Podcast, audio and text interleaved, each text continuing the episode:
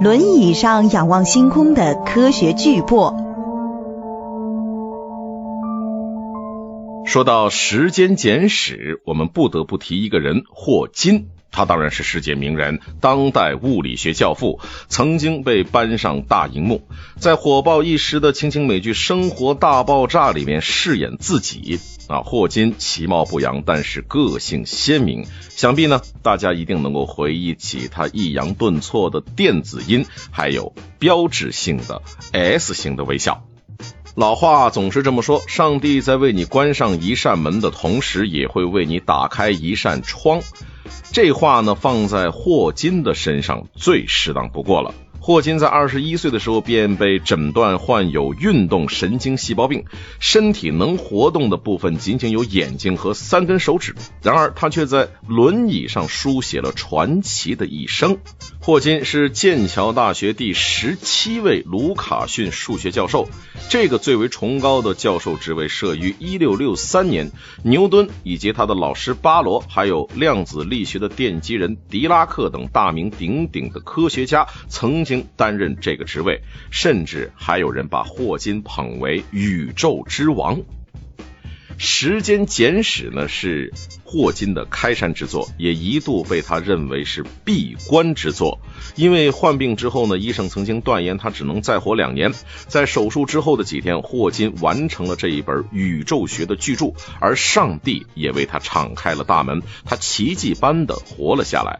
可以说，《时间简史》不仅仅是求知真理的一部科学巨著，同时也是霍金对命运与自身的哲思之书。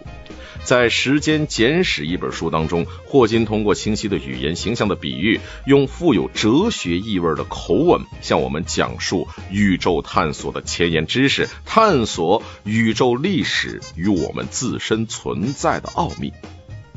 估计说到这儿。各位听众呢，可能心里面已经开始有所思考了：我们的宇宙究竟是一个怎样的一个宇宙？宇宙究竟有多大？它从何而来，又去往何处？宇宙又是否是一个开端与结局呢？您呢，千万别着急，且听霍金一一道来。打破静止。从过去到现在，宇宙一直在膨胀。您肯定见过吹气球吧？但是您能不能想到，我们的宇宙实际上也是一个巨大的气球吗？自古以来，人类认为宇宙是不变的，每个人都有生老病死，但是太阳每天照常升起，宇宙是不朽的。而且只有这个永恒的存在，才能给人类心灵以安慰。然而，科学家却发现，事情并不是我们所想象的那么简单。我们的宇宙实际上是在不断膨胀的，就像一个吹起的气球那样，向各个方面同时扩张。距离我们越远的宇宙，膨胀的越快。如果把宇宙比作大海，那么地球呢，就好像是扔到里边的一块石子儿，周围的宇宙呢，就像水波那样扩散开来，哈哈，是不是？您感觉现在世界观瞬间被碾碎了呢？如同哥白尼颠覆地心说那样具有颠覆性，宇宙膨胀理论颠覆了人类对永恒的认识。在此之前，就连大牛人爱因斯坦都认为宇宙必须保持静态，但人类的认识总是呢在错误当中不断进步的。正如霍金所言，新理论往往不是凭空产生，而是对前一个理论的推广。物理学的大厦也正是在这种革新与增补当中越垒越高。好了。既然宇宙并非静止，那么接下来的问题就是，我们该如何描写它呢？相信博览群书的你们对接下来这个模型并不陌生。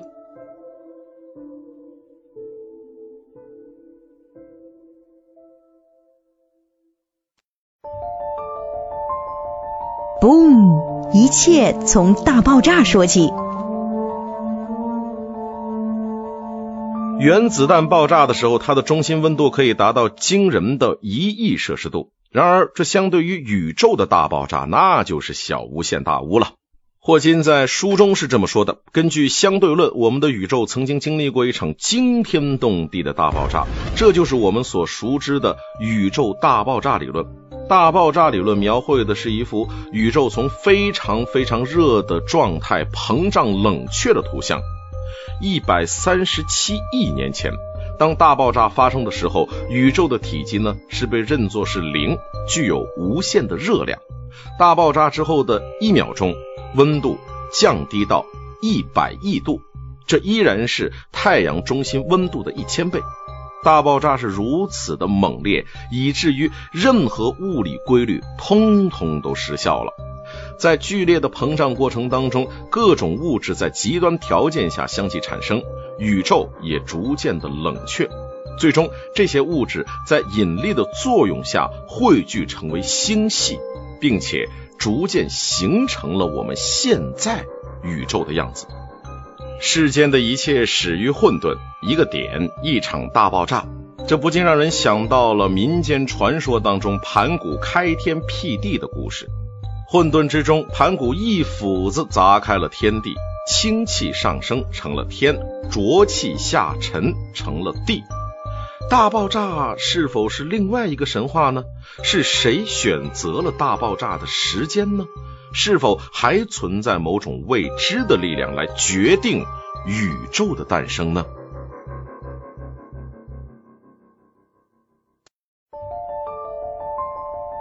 你永远无法知道真相，却知道上帝不会存在。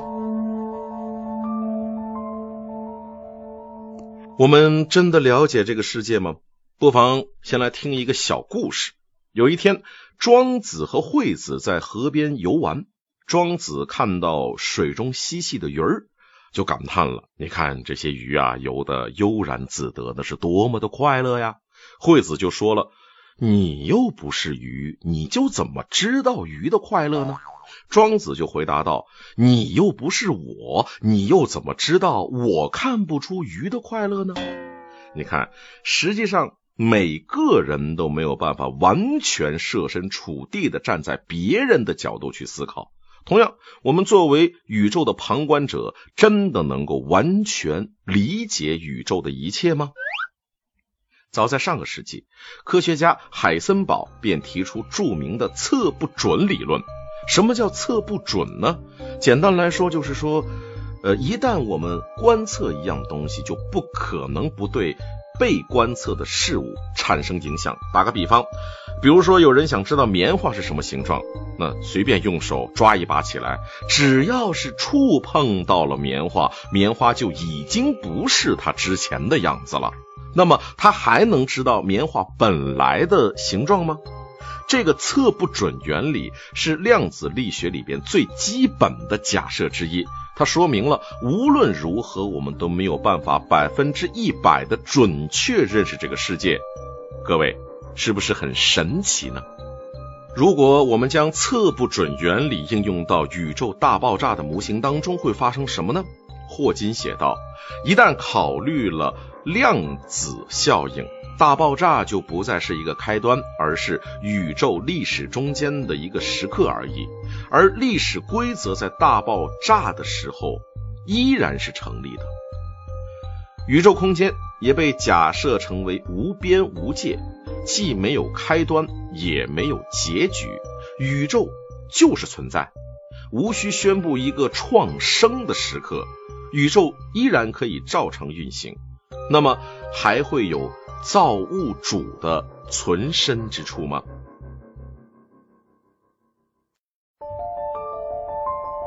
黑洞其实没有那么黑。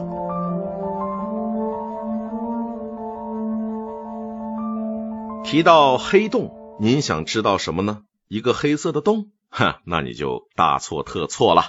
黑洞是什么？人们往往会望文生义，以为黑洞嘛，那就是一个黑窟窿。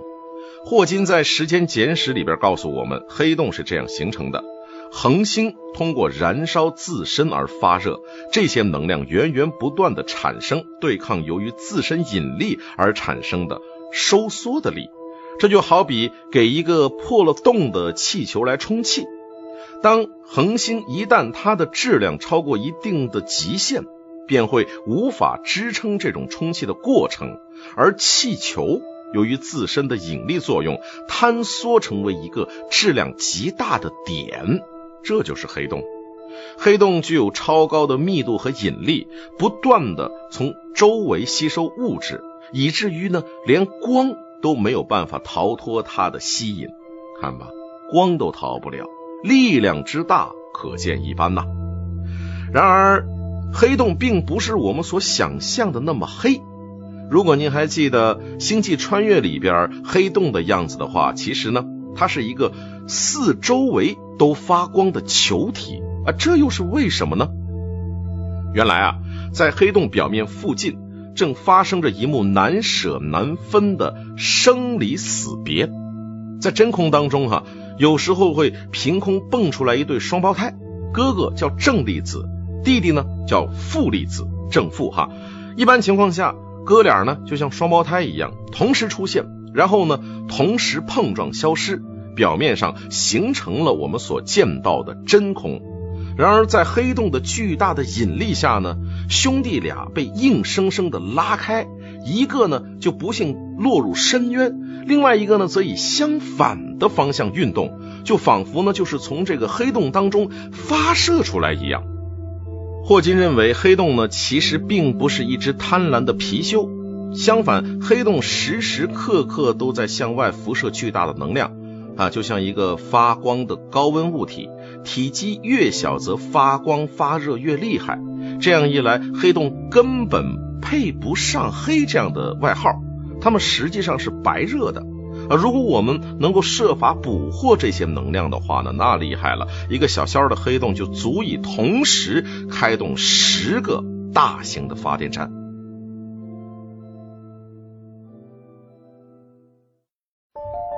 混乱是宇宙最终的归宿。您一定见过这样的情景：一个玻璃杯掉到了地板上，摔成了碎片，但从来没有听说过地上的碎片忽然集中到了一起，然后跳回到了桌子上，形成一玻璃杯。那，为什么所有的事情总是朝着一个方向发展，而不是相反的呢？不难发现，我们所在的宇宙呢是存在方向性的。霍金指出，至少有三种时间箭头标志着宇宙的方向。一个呢是我们的心理的时间箭头，一个呢是热力学时间箭头，另外一个则是宇宙的时间箭头。这三个箭头必须指向同一个方向，以保证宇宙的正常运行。首先，所谓热力学时间箭头，就是我们经常所说的混乱度增加原理。这个原理呢，就是说，在一个与外界隔绝的系统当中，事物总是自发的朝着混乱度增加的方向来发展。咱们举个简单的例子，冰块在室温当中会自发的融化成为水。冰块之所以是固体，那是因为在冰块当中呢，水分子的排列是井然有序的。让我们经常说什么呀？抽刀断水，水更流。水呢是可以改变任意的形状，这就是因为液体水中水分子的排列它是无序的。冰块自发的融化成水这样一个过程，那就正是有序度减少、混乱度增加的过程。同样的，人体里边的这些个物质呢是有序的排列在一起。健康的时候呢，体内的蛋白质它是不会发生紊乱，也不会看到癌细胞在体内无序的扩散。人体衰老的过程，它实际上就是有序度减少的过程。我们打针、吃药、摄取食物、摄取营养，其实都是来补充体内的有序度。至于心理学箭头，指的是我们对时间方向的主观感受啊。您一定有这样的经历，你会突然想起曾经发生过的某件事儿，但是没谁听说说谁可以想起下一期彩票的中奖号码啊。那他他如果能想到，他就牛了。人体是服从热力学规律的，所以从本质上来说，我们大脑记忆的时间箭头一定是和热力学时间箭头指向同一个方向。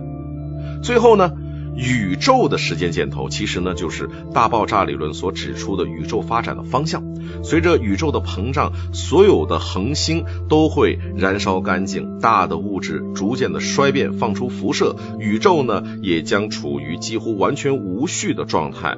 我们也可以从另外一个称为仁则原理的角度来看宇宙，在一个混乱度减少的宇宙当中，杯子将会跳回桌面，每个人都会返老还童。因此，我们每个人的存在都证明着宇宙只能朝着混乱度增加的方向来发展。记得史铁生曾经说过：“死不是一件急于求成的事。”根据热力学原理，在某种意义上，死并不可怕。死呢，只是意味着回到无序的状态，细胞分解，相互离散，大势所趋也。倒是庄子说得好：“生者尘垢也。”宇宙之道正是朝着无序的方向发展。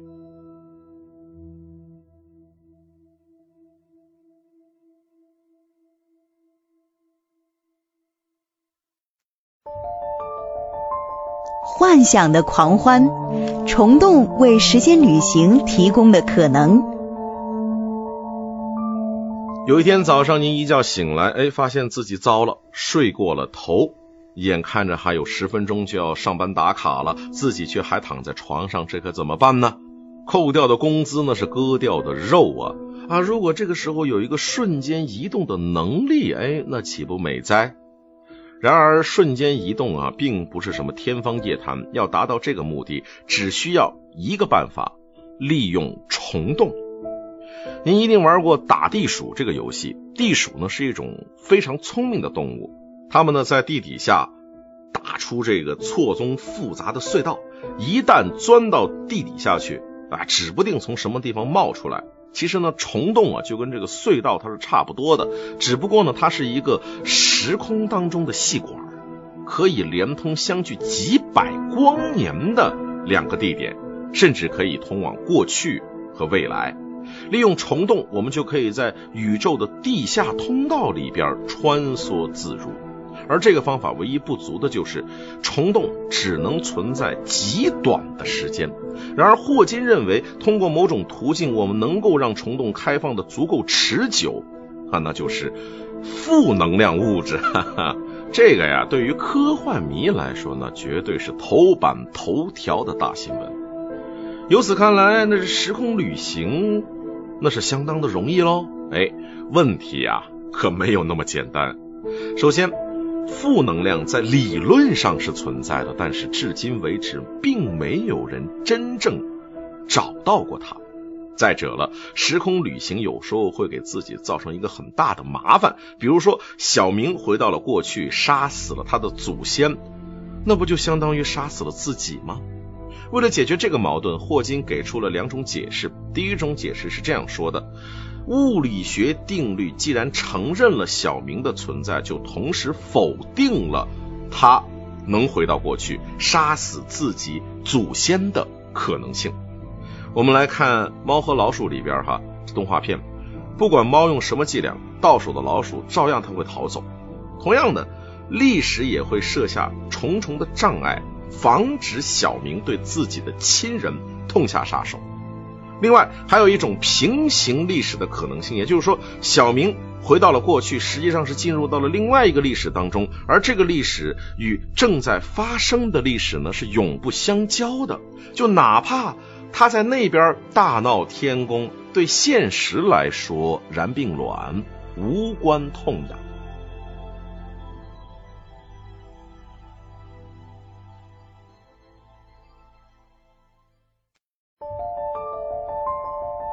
物理的终极问题不是怎么办，而是为什么。曾经有一位著名的科学家在一次公开演讲当中，哈描述了地球如何绕着太阳运动，而太阳又如何绕着星系转动。演讲结束之后，一位坐在房间后排的老太太站起来说：“哎，你说这些啊都是废话。其实世界呢是驮在一只大乌龟背上的巨大平板。”这位科学家很有教养的微笑，啊，就回答说：“那么这只乌龟是站在什么上边的呢？”嗯，你很聪明，年轻人，你的确很聪明。老妇人就回答了说：“不过这是一只驮着一只一直驮下去的乌龟塔。”可能有些朋友有点懵了，乌龟塔是个什么鬼？乌龟塔呢，应该是比喻无法解释的事物，用同样的理论来解释，就好比说，鸡是哪儿来的？那蛋孵出来的吗？那蛋是哪儿来的？鸡生出来的？那鸡又是哪儿来的呢？现在如果有人再说出这种话呢，免不了哈，肯定会被大家伙嘲笑一番。如果世界哈是这么简单，那还需要你物理学干啥呀？物理之所以被人认可，那就是因为它可以回答我们对世界的种种疑问。苹果为什么会掉下来？地球为什么是圆的？啊，如果说这世界就是被乌龟驮在背上的这个大平板，那为什么没有人说走着走着从这个平板边上我掉下去呢？然而啊，随着我们对世界探索的深入，物理学大厦的是越垒越高，取代乌龟塔的当然是错综复杂的理论和繁琐的数学公式，科学变得对大众来说那是越来越难懂啦。霍金在书的最后提到说，现在大部分科学家都忙于发展描述宇宙的理论，以至于没有功夫去过问为什么的问题。小时候，我们总是对这个世界充满好奇，我们很好奇啊，这天为什么是蓝的呀？这云为什么飘啊？啊，人为什么不会长得像树那么高啊？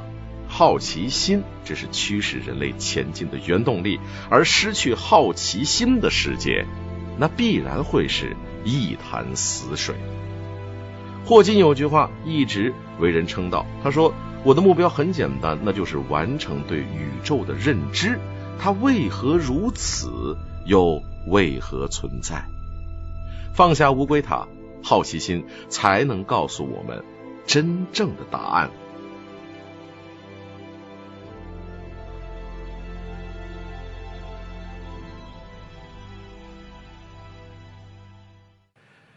本节目由路上读书授权喜马拉雅 FM 独家播出。